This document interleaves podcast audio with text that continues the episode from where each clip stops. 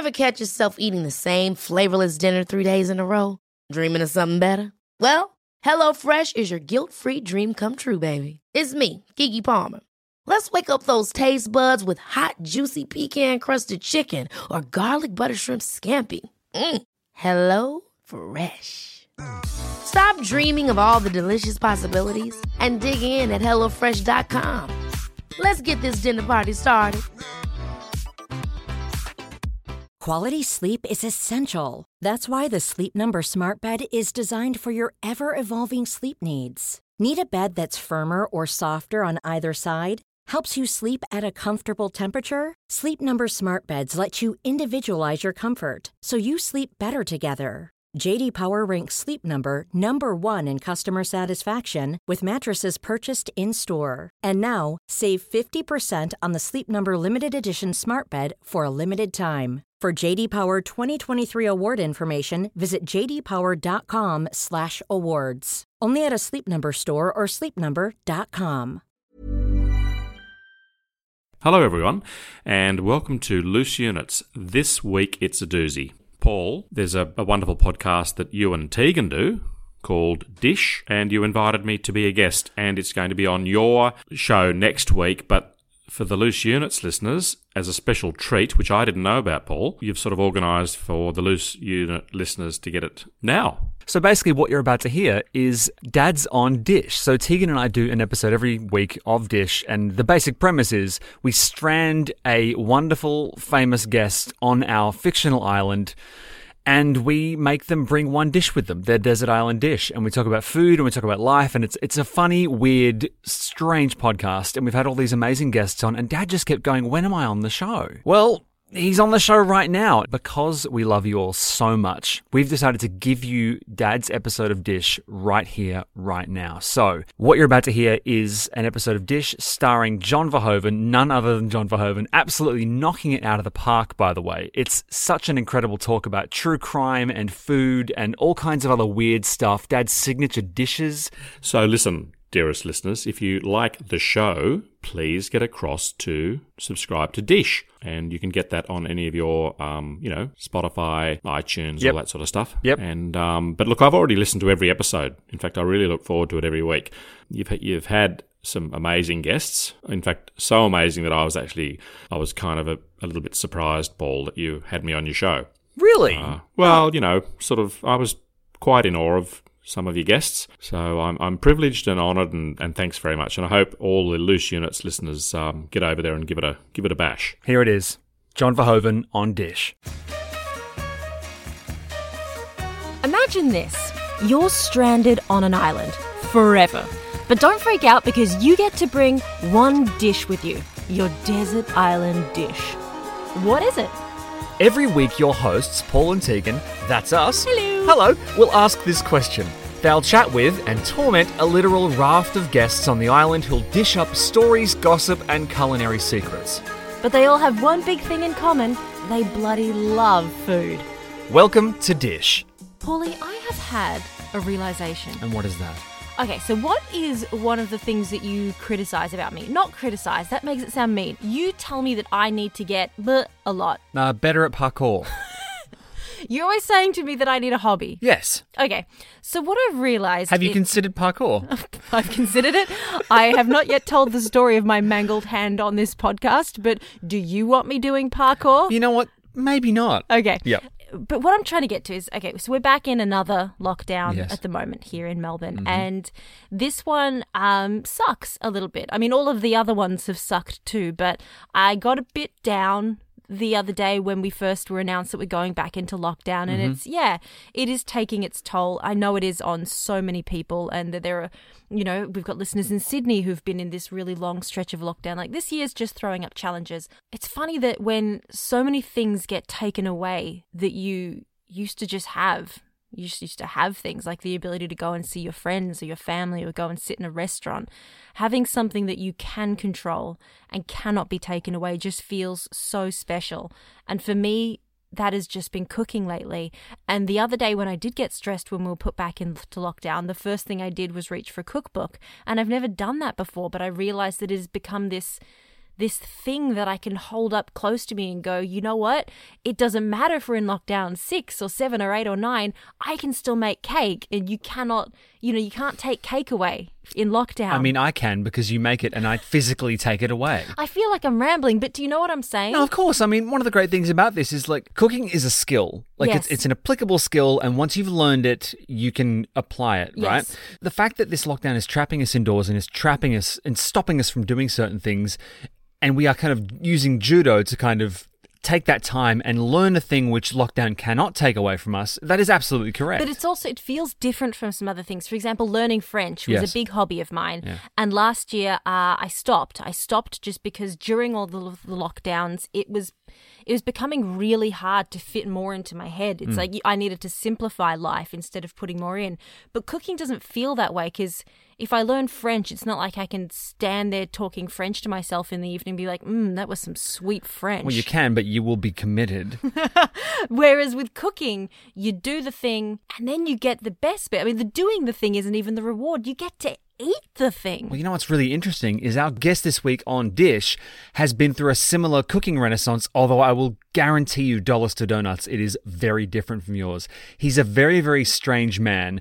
He used to be a member of the New South Wales Police Force. Yes. He was in forensics. Yes. He was in the Air Wing. Yes. Uh, he was in the New South Wales Fire Brigade. He was in the Work Cover Authority. He ran a funeral home. And now he's the co host and star of the acclaimed Loose Units podcast. I've written several books about him as well. Well, because you haven't even mentioned the biggest role in his life yet. oh, he's my dad. He's your dad. And here he comes, cresting over the. Is he? Hang on. Is he soft sand running? oh my God, us? he's soft sand running. Folks, it's John Verhoeven.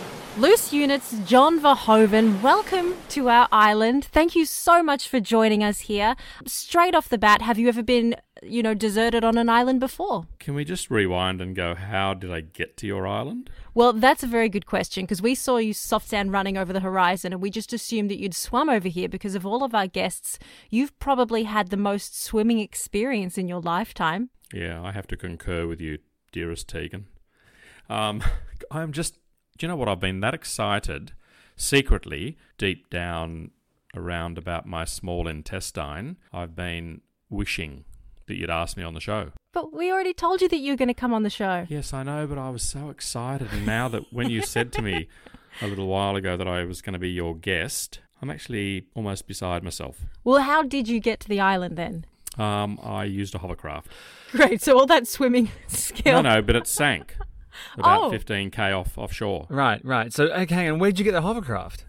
Oh, I stole it. From well, you're an ex-cop. You can't steal shit. No, I'm not a ex-police can do anything. Okay. That's what the people are marching about, Paul. You've got to understand.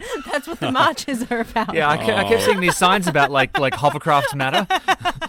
No, I was actually I was doing an ocean swim Right. off the island, Yeah. Right. and I came across a deserted hovercraft. No, hang on, hang on. You said you got the hovercraft, then the hovercraft broke down, then you swam. Now you're flipping it. I want to just point out, actually, John, if you could, if I could just for a second, Paul said this to me just before we started recording. He said, Hey, the more dad gets off track, the harder this is going to be for me to edit. Now, Paul, oh. you are getting hung up in the minutiae of the fucking hovercraft. Fucking hovercraft. I think this is on your head. Tegan, Tegan, all the guests that you have had so far and mm. will have into the foreseeable future. Yes. they're all they all bring something different to your magnificent podcast. They do. And not only the food, but their life experiences. And I, I just don't think that, I mean, we've had already some wonderful guests and we've got some incredible people that we'll hopefully be speaking with very soon, but none with quite the life experience that you've had. Now, a lot of the people listening today are probably Loose Units listeners, and that really, really excites me. But in case anybody has never heard of Loose Units or John Verhoeven before, or Paul Verhoeven, he's my husband, he's right Jesus across from me.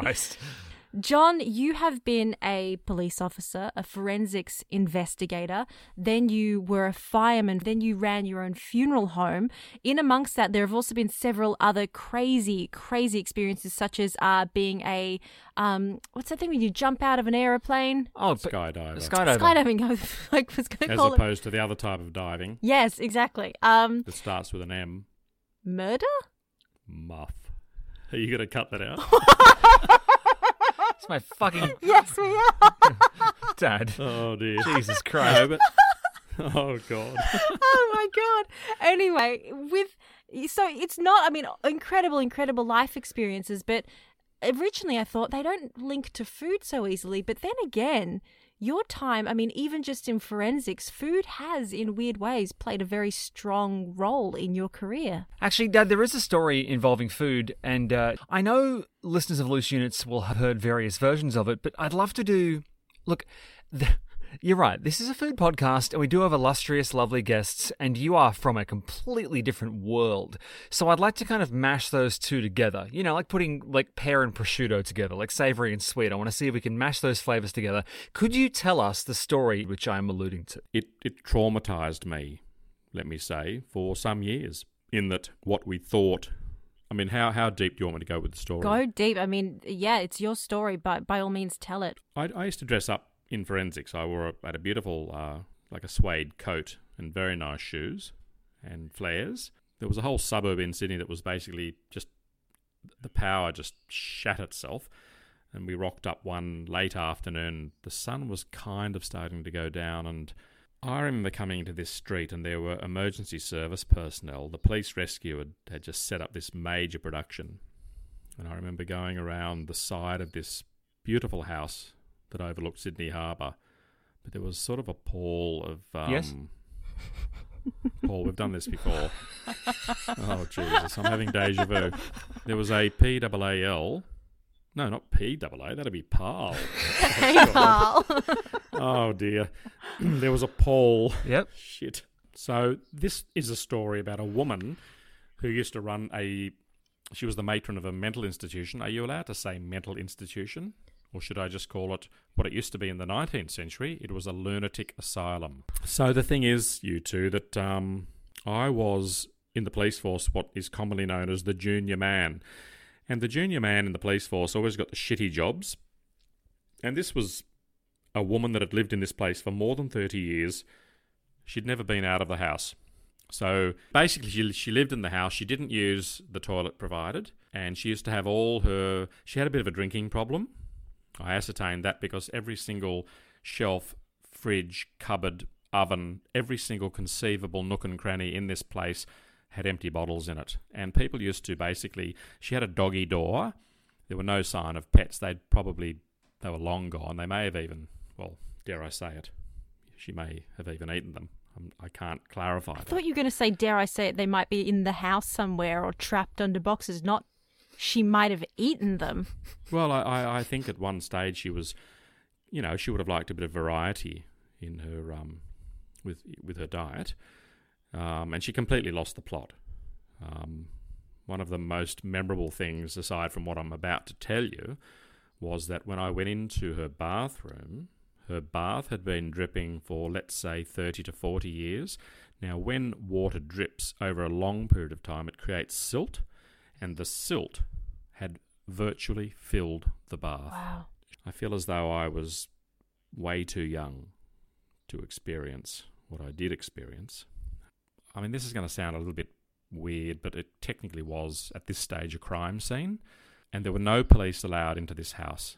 The police rescue had set up massive spotlights for us so we could actually see because it was our job to go through this house and figure out you know what had happened but just prior to me going into an area where I found a particular person lying in this absolutely atrocious sort of room with a meter high of, of just filth. It was it was it was so bad, and the stench, the stench was a, a combination of various you know bodily excretions, rancid food, just rot, mold, mildew, dankness, all of those things that you would expect in a house that had not been entered into or left by the sole occupier in probably four decades. And she was a hoarder, wasn't she? And she was a hoarder. And being the junior man, my colleague said, uh, John, it's your job to uh, sort of make your way over. And we could see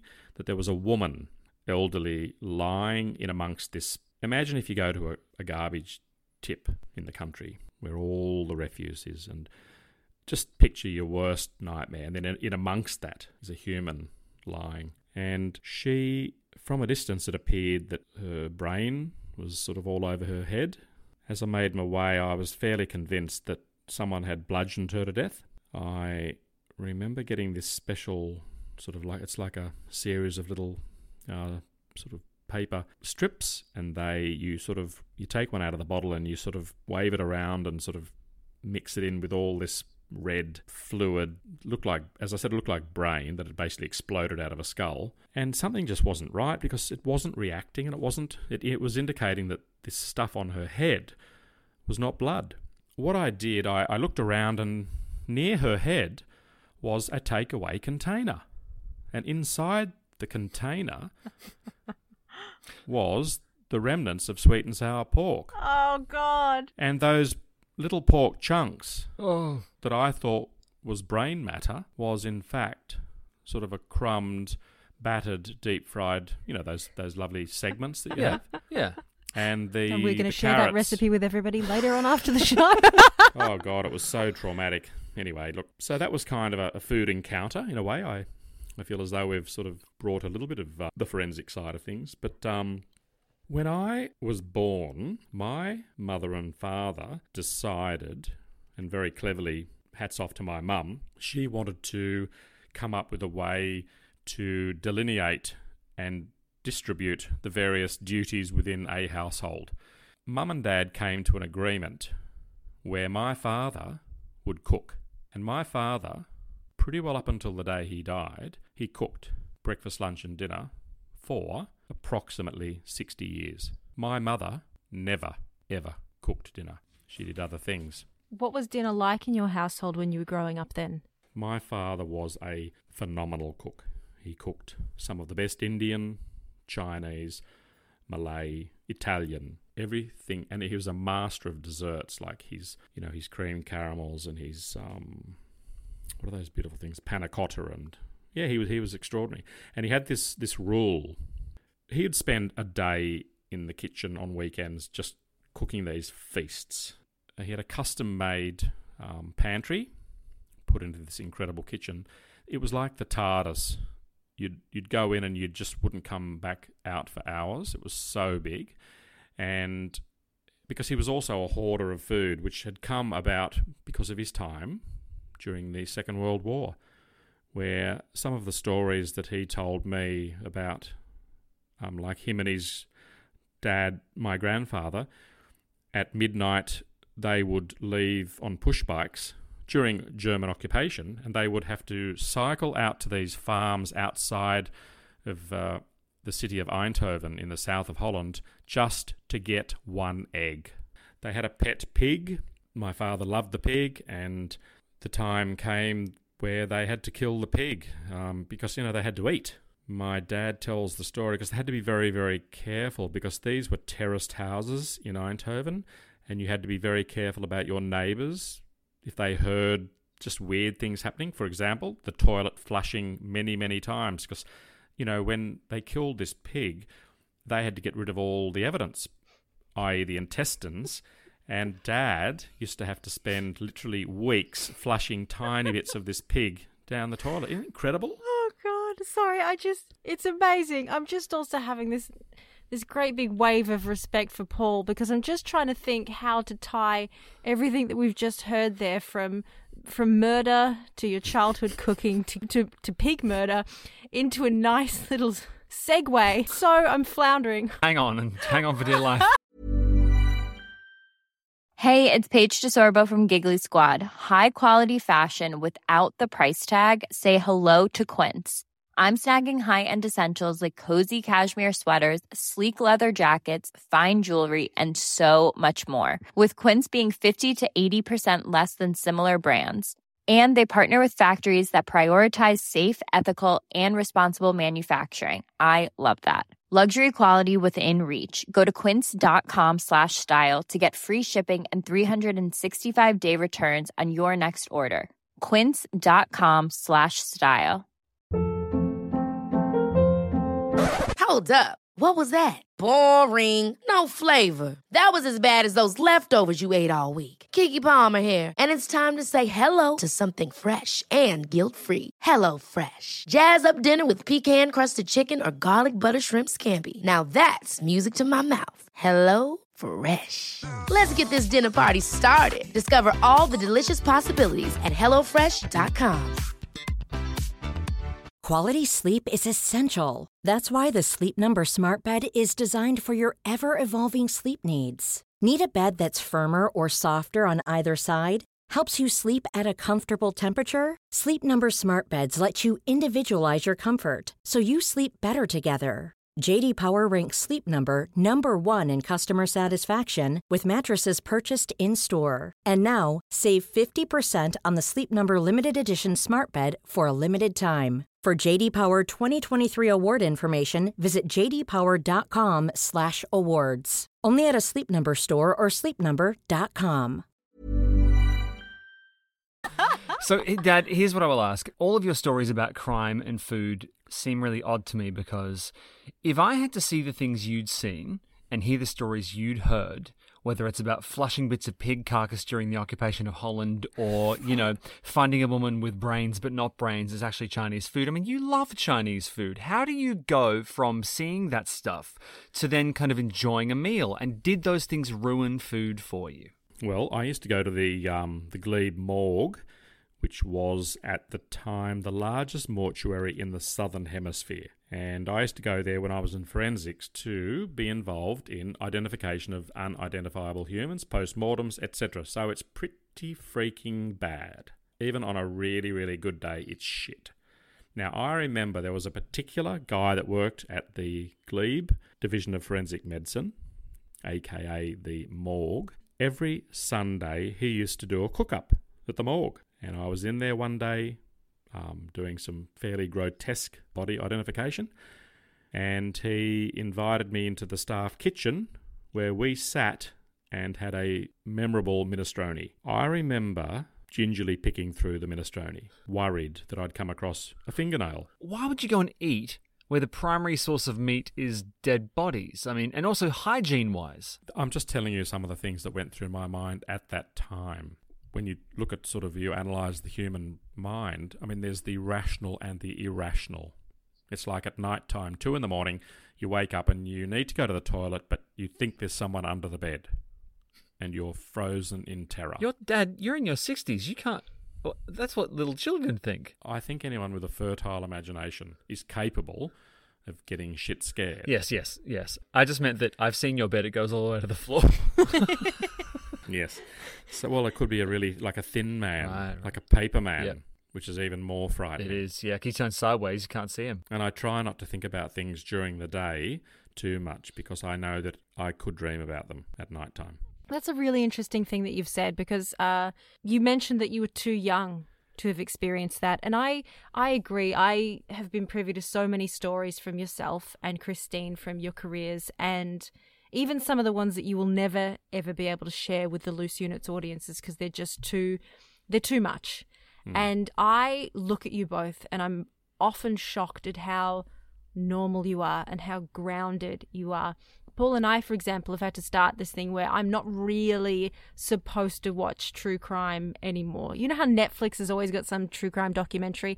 I'm not allowed to watch them because it just messes with me. It really skews mm. my view of humanity, mm, actually. Mm, I don't like knowing that people can be so horrible. How have you gotten to the point where you both live really normal, happy, positive, somewhat grounded lives? You feel very grounded to me. I guess I'm blessed to just wake up feeling generally pretty pretty good. Um, since we started doing this show, Dad, you've mentioned that you have, you know, been really waiting to be asked on the show.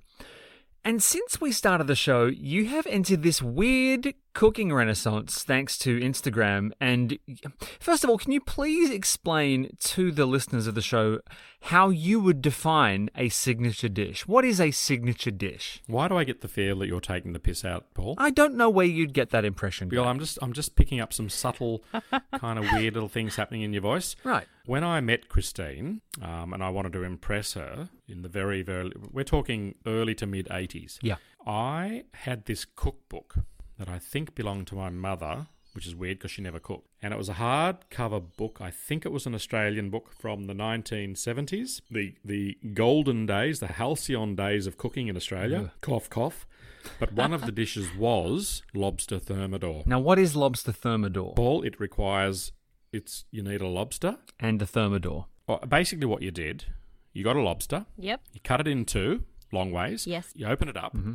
You then cooked the lobster, which doesn't take a long time to cook. It goes nice and white and it's very, very dense, the lobster. You then create a magnificent thermidor sauce, which I remember had Tabasco and a couple of other things in it, maybe a bit of cream.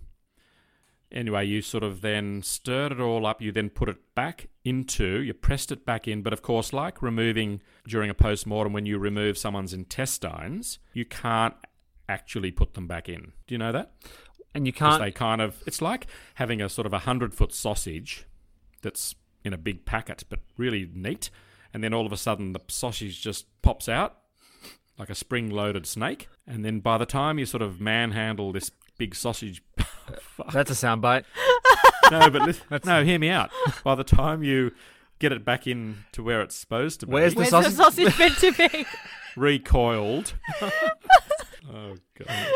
okay, so Once you, anyway, yeah. the thing is, Tegan, Tegan, yeah. So you've taken all the lobster meat out, you've cooked it, you've created this thermidor sauce. you pop it back in, but it doesn't all go in. So it's kind of there's a bit of a mound, Okay, that's nice. like a sausage with a you know you haven't quite tucked it away, and there's a bit of a mound. You've got a sausage mound in the lobster. Good. Oh, there's no sausage in the lobster, Tegan. Just get with the program. What? Anyway, then Yep. guess what you do? What? You grill it. Oh. Oh, and I forgot to tell you something really exciting about it. Mhm. You use a certain type of cheese, Yeah. and you it kind of melts and goes slightly brown, and then you whip it out and serve it. That is a lobster thermidor. I actually think, Tegan, that we can turn that into a functional recipe. All right, so that's, that's one of your signature dishes. How many times would you say annually you whip out lobster thermidor? The thing is, Paul and Tegan, that I haven't cooked it in more than thirty-five years. And uh, do you know how often you you sign things with a signature? I'll just let you two into a little secret. I signed one document 40 years ago and I haven't signed it since. I mean, a signature dish for me is something that I just call it a signature dish. Finally! no, but hang on. But there's a certain kind of. I think it's a beautiful thing. I mean, what is a signature dish? That's what we've been asking you for 20 minutes. No, I know, but the thing is, a signature dish for me is something.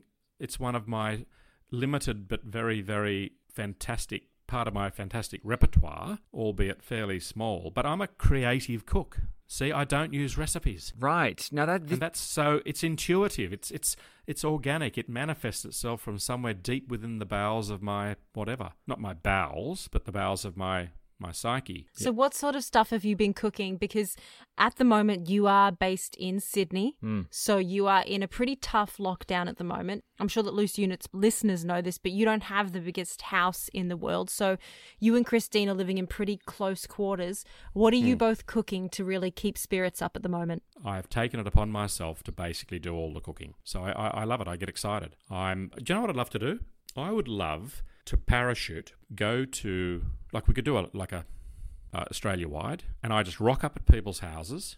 They kind of know i'm coming but that's all they know. I go straight into the kitchen but this would be a goer where i just look inside the fridge or, or they give me sort of carte blanche to explore the ingredients and whip something up. No recipe Tegan, why is Tegan laughing in the background? Because Like a church mouse. What if I rock up to strangers' houses, parachute? No, metaphorical parachute, and I just like, I just cook whatever. Look, if you've got some flour and some eggs, uh, look, here's what's happened. You started cooking a lot suddenly. First of all, I think there's a serious question in there about how interesting it is that many of us fear that we're going to become our fathers, and you are literally falling into your dad's role of doing all the cooking. That's, I think, that's interesting psychologically. Secondly, you told me that you improvised rissoles, right? And you mocked me, Paul. That's why I was slightly reticent. But my signature rissoles. Talk us through your signature dish. if you talk to Christine about the ribs that I do, mm-hmm. she will hands down tell you that they are magnificent. can you talk us through your rib recipe? No, because it's got so many different ingredients. You don't Tegan. know. You don't know. if you are the kitchen savant that you claim to be, then it, surely it behooves you to kind of write these things down for posterity. I can tell you, I don't write anything down, Paul. I'm not going to say I have a mind like a steel trap because it's got, it's very, it's loosely woven. Things do slip through, I can assure you. However, let me just, shall I give you one of my signature ingredients for my ribs? Well, this will just tantalise you. Okay, go on. marmalade. Okay, you want another one? Yeah. Mustard. Wait, on the ribs? No, as part of the elixir, the, the source of life. What? Yes, it's a sauce that I make. For And I what? shake it and rub it. On the ribs? Yes. That's what I meant. No, but I, I, I create it in a bottle and then do all sorts of things to it. It's incredible. Oh, can I tell you one of my another signature thing that I do? Uh-huh. Okay. Oh God, you ready for this? I, I boil potatoes and I I know that everyone ha- and lots of people have done it, but I, I have a technique. Uh-huh. I then put it under the palm of my hand and I squash it. I then bake the shit out of it. Dad's got an easy bake oven. I'm just thinking about No, this but incredible edit you can do. No, but hang on. Where you can take little snippets like I take it in the palm of my hand and I squash it and I flip it out and you can't get the sausage back in. I tell you, I up until recently when I, I, I lashed out last week, I bought this basting brush, which was so exciting. The thing is, I improvised over the last few months, and can you guess what I used instead of a basting brush? Think- I'll tell you, uh, an absorbent towel. Yeah, I rolled it up like a cigarette. Look, I'm very, I'm fastidious when I cook. Dad, I like the idea that mum comes home from work and she comes in and like Richard Dreyfuss making a potato mountain, you turn around covered in bits of marmalade, basting ribs with a towel. Paul. There's a word that comes to mind after listening to your little diatribe then. What Uncharitable. Okay? Now, I made signature pizzas. Okay? And I've had a fair bit of feedback over my signature pizzas. Mainly people saying, Where's the cheese?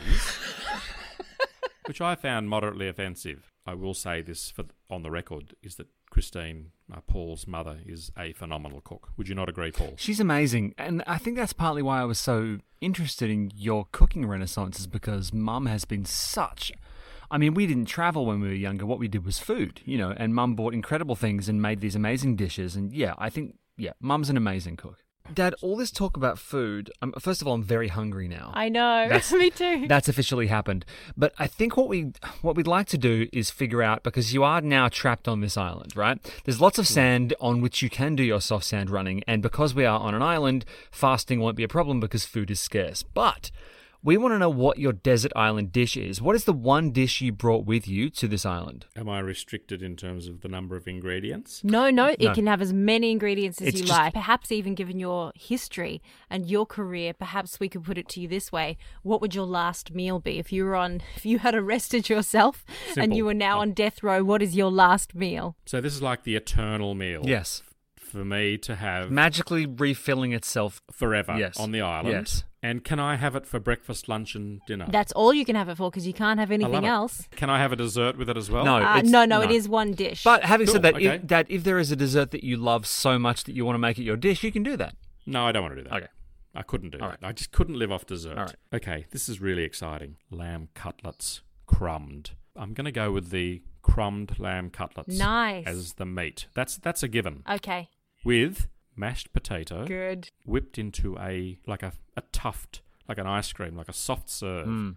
Just sits there, maintains its shape, doesn't just fall over on itself. Okay, And then the vegetable that I'm going to choose, fresh peas. I like to get a with a fork, push a bit of potato onto the fork, cut a piece of the cutlet, get some peas happening, which adhere to the potato. I'm not hearing gravy, John. Are we talking a gravy?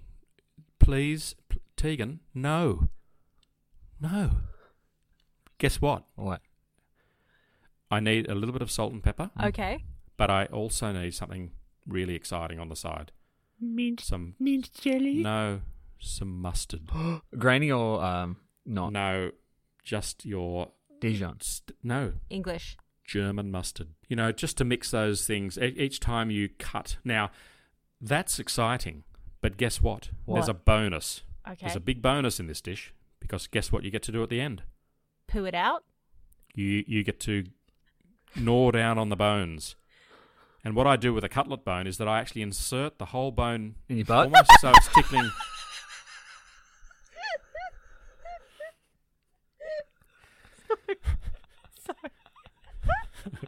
Sorry, please. You're not sorry, Tegan. No, Tegan, please no, don't feign so sorry. Where do you insert the bone? I said bone, not boner. I know you said. I insert the bone into the back of my, almost so it's tickling my tonsils. I, I clench, I bite down on the bone, and then I pull it out. Oh, and you know, you get that sort of gristly effect, no. and you remove that with your top and bottom teeth. And I will literally, and I'll tell you what I do. I do like a half chew on the bone. Isn't that painful? Not for me, it's not. Must be for the other guy. Tegan, you didn't have to say that. I mean, honestly, Good. I actually think it's a really solid dish. And although Paul and I have not even revealed our dishes yet, one of the ones that we had been discussing is just a classic, which is sometimes you just want sausages, mashed potatoes, peas, and gravy. Yeah. Now, I know that you're not into the gravy, but that idea of your meat and two veg or meat and three veg, sometimes that's a very comforting meal. And I'm very glad, John, that you have brought just a really good, strong dish to the island. Absolutely. And Dad, we're very, very happy that you're here. You can never leave. So we'll be doing loose units every week from the island from now on. fantastic. I am so excited that we got to have your dad on the show. That is lovely. Yeah, he's been really keen about this for a long time. And if you are a Loose Units listener, hey, welcome to the island. We're so happy to have you here. And Dad talked about lobster thermidor. And so, what I thought I'd do is basically turn that kind of vagary into an actual recipe. So, Dad, I hope you approve of this, but we have cobbled together a recipe for John's lobster thermidor. Really? Yes, we have. Now, the actual recipe will be in written form on our Instagram page at Dish Island, but I'm just going to run through, you know what? I'll just run through some of the ingredients and give you a vague method right now. Okay, Okay, go for it. So, you've got uh, cooked lobster. Okay. Now, lobster is, I mean, that is a very expensive ingredient, isn't it? It is a bougie ingredient. I think it would sit there, you know, with uh, Georgia loves foie gras. This is not the everyman dish. This is a fancy dish. Well, Dad's not the everyman man. Uh, then, of course, you've got butter, shallots. You know, you got oh, it says fish stock in this one, white wine, double cream, English mustard, lemon juice, chopped parsley, black pepper, parmesan cheese, and then, of course, Tabasco for some reason. and this is though what will make it the unique John's lobster thermidor is that on top of all those beautifully finely balanced, I'm getting a real French vibe. You're going to throw Tabasco in there as well. Dad's, I mean, Dad's cooking. How do you feel about the no recipes making things up method? Here's where it scares me is that I feel that I feel that you get to that point in your cooking journey once you have sort of really nailed the basics and you've you've been cooking with recipes for so long that you hmm. can intuit your way around the kitchen. Yeah. That said, we've spoken to your mum and she said that your dad's rissoles were pretty bloody good. She keeps mouthing the word help whenever she's on video chat, though. I think Mum's too tired to say no. I think Mum's just worn out, and she just, you know what? Let him wear himself out. But here's the thing, you know what? I completely get where he's coming from. I, we were saying this at the beginning of the episode. Food and what it means to people has changed in the past couple of years. Lockdown has changed our relationship to what we eat and how we prepare our food and how we store our ingredients, whether we're hoarding, whether we're not hoarding. And the fact that your dad finds some peace in his day by spending three hours making his own special brand of rissoles. You know what? I really respect that. I'm really happy for him. I'm glad he's discovered cooking, and I'm really happy he's on the island because now I won't have to head back to the mainland to do loose units twice a week. so we hope you enjoyed this episode of Dish starring my dad. If you are here from Loose Units, make sure you like and subscribe. And you know what? Thank you so much to everyone for listening to the show. We've had such a great time We doing it. We really have. And you know what? The more the guests we get on the island, the more crime there is no doubt going to be. And for you Loose Units listeners, I'm pretty sure there'll be a murder soon. That is so dark. So head over to Instagram and please follow us at Dish Island. Subscribe to the podcast. We can't wait to serve up more incredible recipes and tantalizing dishes as the series unfolds. Don't forget to follow us on Instagram at Dish Island. Dish is part of the ACAST Creator Network. And then by the time you sort of manhandle this big sausage, you know, you haven't quite tucked it away, and then you whip it out, I then put it under the palm of my hand and I squash it. There's a bit of a boner in my bowels that I actually insert the whole boner, almost so it's tickling tonsils. I clench and then I pull it out. I do like a half chew. Ever catch yourself eating the same flavorless dinner three days in a row? Dreaming of something better?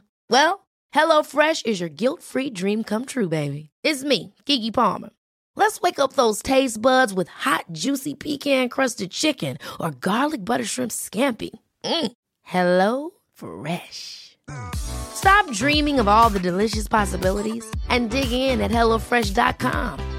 Let's get this dinner party started. Hey, it's Paige DeSorbo from Giggly Squad. High quality fashion without the price tag. Say hello to Quince.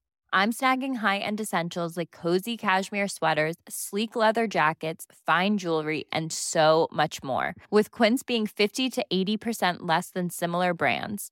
And they partner with factories that prioritize safe, ethical, and responsible manufacturing. I love that. Luxury quality within reach. Go to quince.com slash style to get free shipping and 365 day returns on your next order. Quince.com slash style.